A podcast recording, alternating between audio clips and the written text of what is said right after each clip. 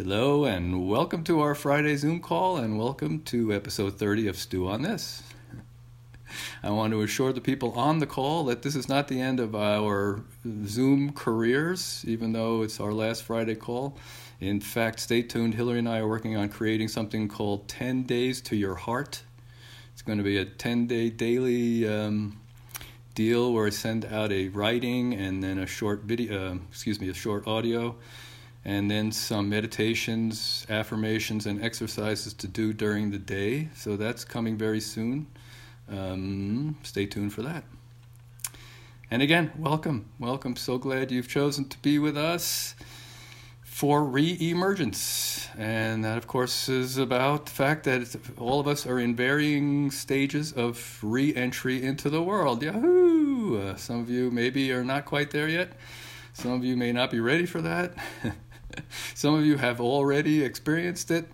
And so I wanted to talk about some things that might be helpful at any stage of this re entry into the world. Especially, I want to talk about things that maybe we have learned or discovered during this uh, time in our cocoons, during, during this shelter time, that we want to make sure we bring out with us into the world, not only for ourselves, but for the world. Also, wanted to talk about how we can deal with those things that perhaps we've unlearned during this time that we don't want to bring with us out into the world. Everybody nod if they know what I'm talking about. Good. And even if you didn't nod, I don't know what to do about it. So stay tuned. so, I have heard from many of you that you have had great realizations and great ahas and, and have come to realizations because of this incredibly unique and valuable perspective that we've had, forced into doing things that many of us have been talking about doing for a long time. And I think that we've all learned something about what's important to us and maybe something about what's not so important to us. So I urge you to re- maybe make a list. You know, I gave many of you an exercise at the beginning of this to imagine that you created this situation and to tell me why. In other words, what did you hope to gain from this? So now we can kind of do a retrospective and see what we have gained from this, what we have learned, what we have unlearned. So we're pretty clear again on what we want to bring forward and what we don't want to bring forward. I would ask you a question if you had the ability to answer, so you can nod or use your thumbs or whatever you want to use. But have you noticed a slight, at least, decrease in your sense of urgency in your life? See, and those of you who have heard me speak for many years know I've talked about this many times about uh, doing more of what's important in our life so there's less urgency in our life. You, you've had an experience of this to carry forward. So I would strongly recommend you create a structure or a schedule, whatever you want to call it. I call it discipline. Um, some framework that allows you to continue to do these things that are important and to spend time acknowledging and appreciating these things that are important if you want to continue to go through life with a little less urgency. I think one of the things I've discovered here is that, you know, I could take six weeks almost off and the world continues to spin. Wow, you know, it's like those of you who have been carrying the world on your shoulders your entire lives and have had a chance to put it down, I, everybody take a deep breath.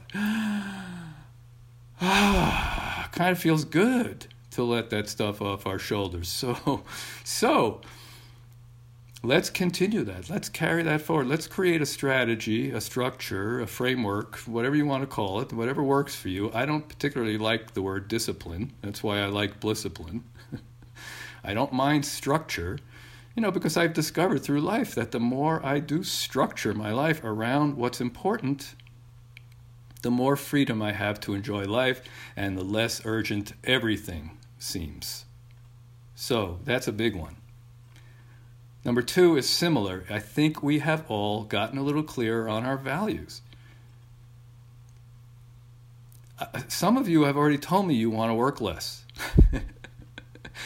I think that's great. So, some of you have told me you want to move closer to your children. Some of you have told me, you know, some of you have told me some really cool things that I believe are very congruent with your values that again you've gotten a clearer picture of because of this. So carry them forward. And if you know what, I actually have a few values to offer you if you're not clear on what I'm talking about. And, and these come from some of you have heard me talk about this before too. There was a UK what's called a, pa- a, palliative nurse in the UK, which in the United States we call a hospice worker, somebody who's with people in their last days. This woman was a palliative nurse for years and years, so she was with people in their last three to 12 weeks of life, generally, and hundreds and hundreds of these people. And so she talked to a lot of them, obviously, if not all of them, and found out what the five most common regrets that people had in their last three to 12 weeks of life. And I want you to listen to these because many of you have already told me you have discovered or rediscovered how important these are. And I'm going to give them to you in descending order, like David Letterman. the fifth most common reason is I wish I had let myself be happier.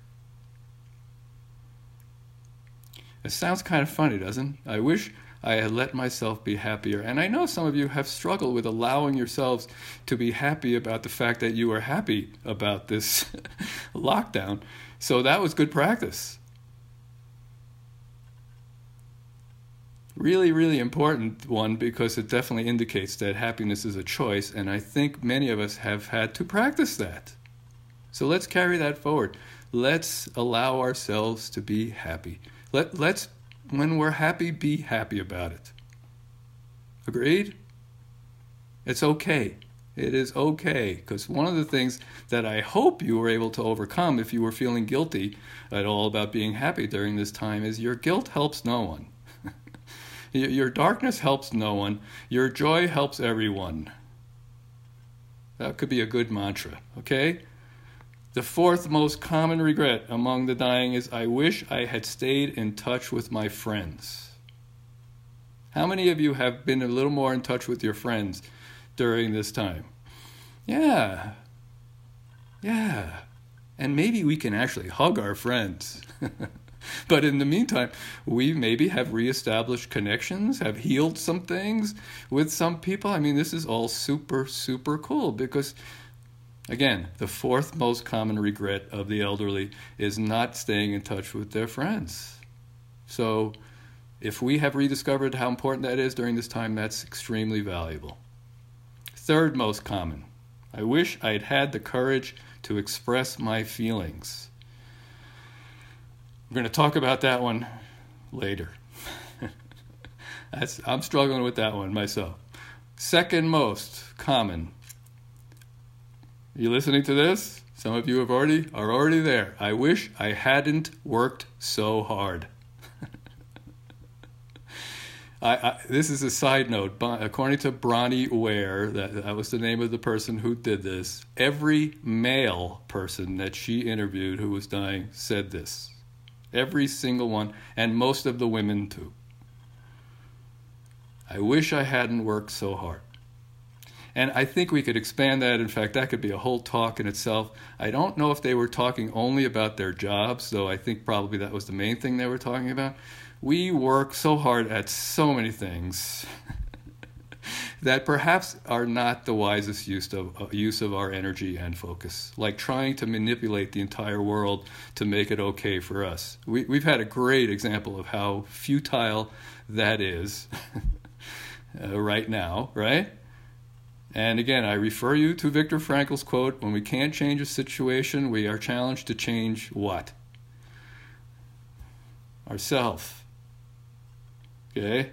So, let's stop working so hard at a lot of things that, you know, I know you may not know the name, but you know the Greek myth, myth about the guy who rolled the boulder up the hill just to have it roll back down. Maybe we can look at the activities in our life and what we work so hard at that, you know, that we've been doing for years, maybe.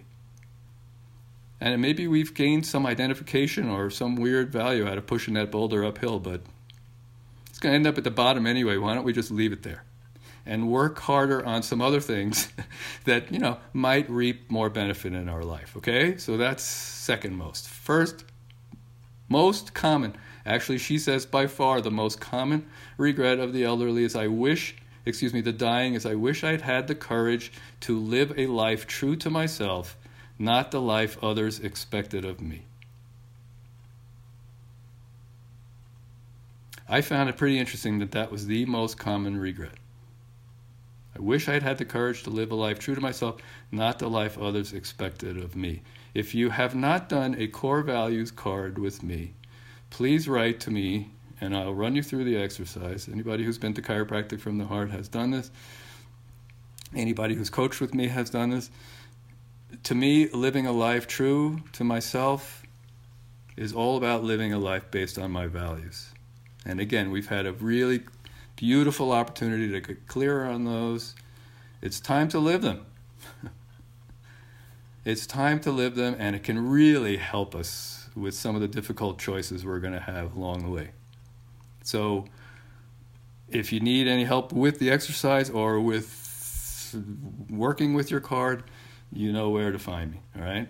That's the deal? Yes? Okay. So, the next thing is how can we deal with those things we've let go of during this time when they invariably show up again? And I'm going to repeat that question. How are we going to deal with those things that we have let go of and unlearned when they invariably show up again? The first part of that is to know they will. you can expect it and you can prepare for it. It's like Byron Katie says make hors d'oeuvres. It's, it's those uninvited surprise guests that throw us off and knock us off our card. Okay?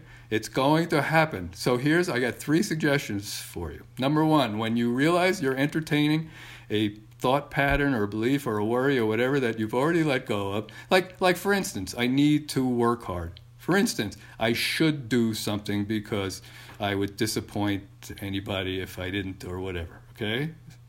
Are you with me?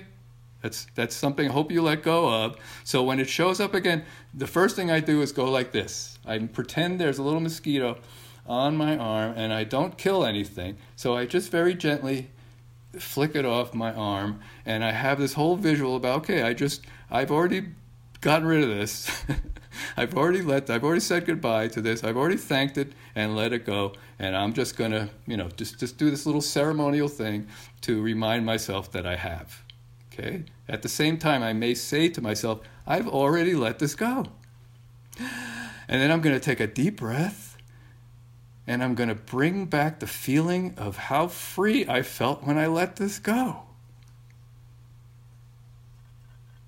And I don't, I don't know how many things I said I had to, re, to suggest here, but that's pretty much it. Then I'm going to really relish in that feeling of freedom. I'm going to take time to acknowledge and appreciate that feeling of freedom.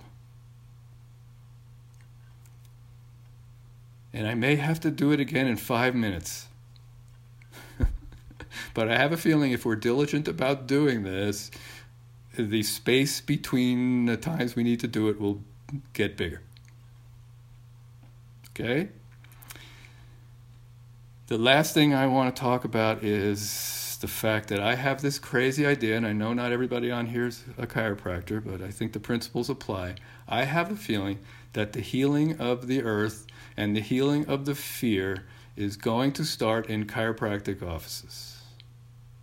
It, it's maybe a crazy idea, but I can back it up. First of all, I don't think there's many places that people are going to go to right now where they're going to interact with people with different opinions in a space of love and light and acceptance and okay withness. That's a new word.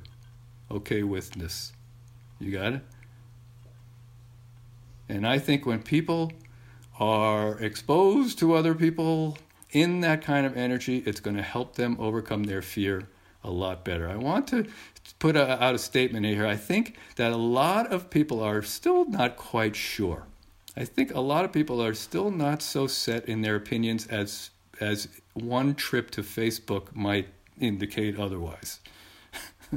I the people I know who have opened people have come in so grateful they're not so freaked out about masks and stuff as people were worried about. There they are they are there's a whole group of people who are not so polarized, who are just maybe needing a little help getting back to this level of uh, love and, and oneness and fear that they be- and excuse me lack of fear that they believe.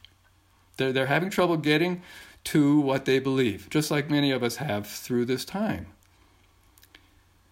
so I think the more we can be open and accepting and understand, please, if there's a sixth regret of the dying, it might be that I chose to judge people only based on their opinions.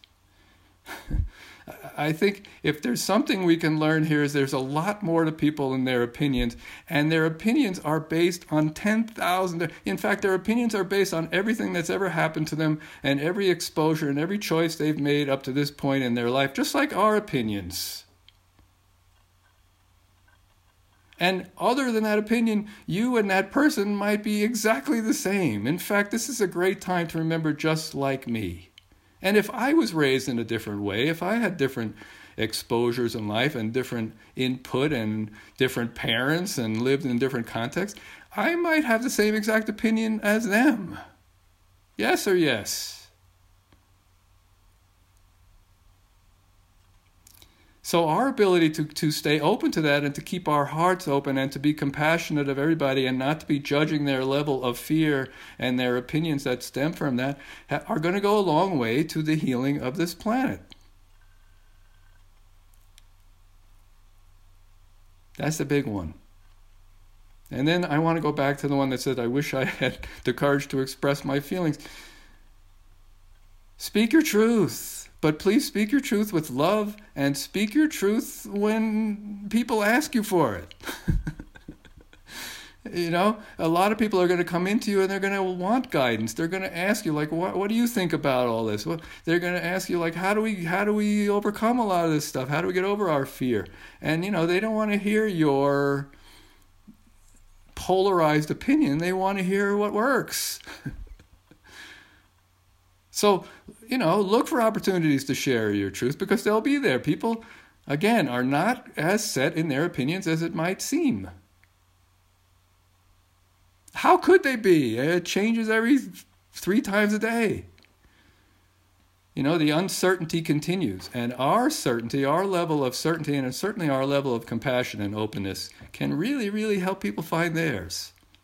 So, the last thing is stay connected with each other. Stay stay strong. Share your feelings in safe ways. Share, share your feelings with people who would understand or at least be a safe ear for your feelings. Ask for help.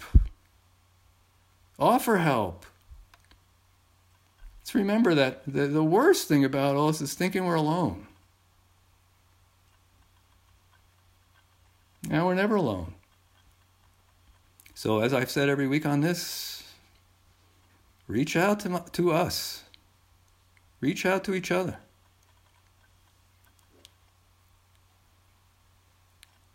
Stew on that. I believe I may have forgotten to hit the record button to begin with, but Hillary will be Hillary will be right with you. Oh, here she is. I love you all. Stay tuned for our next uh, evolution in Zoom land. Thank you again for being with us every week. Have a beautiful meditation. I love you all.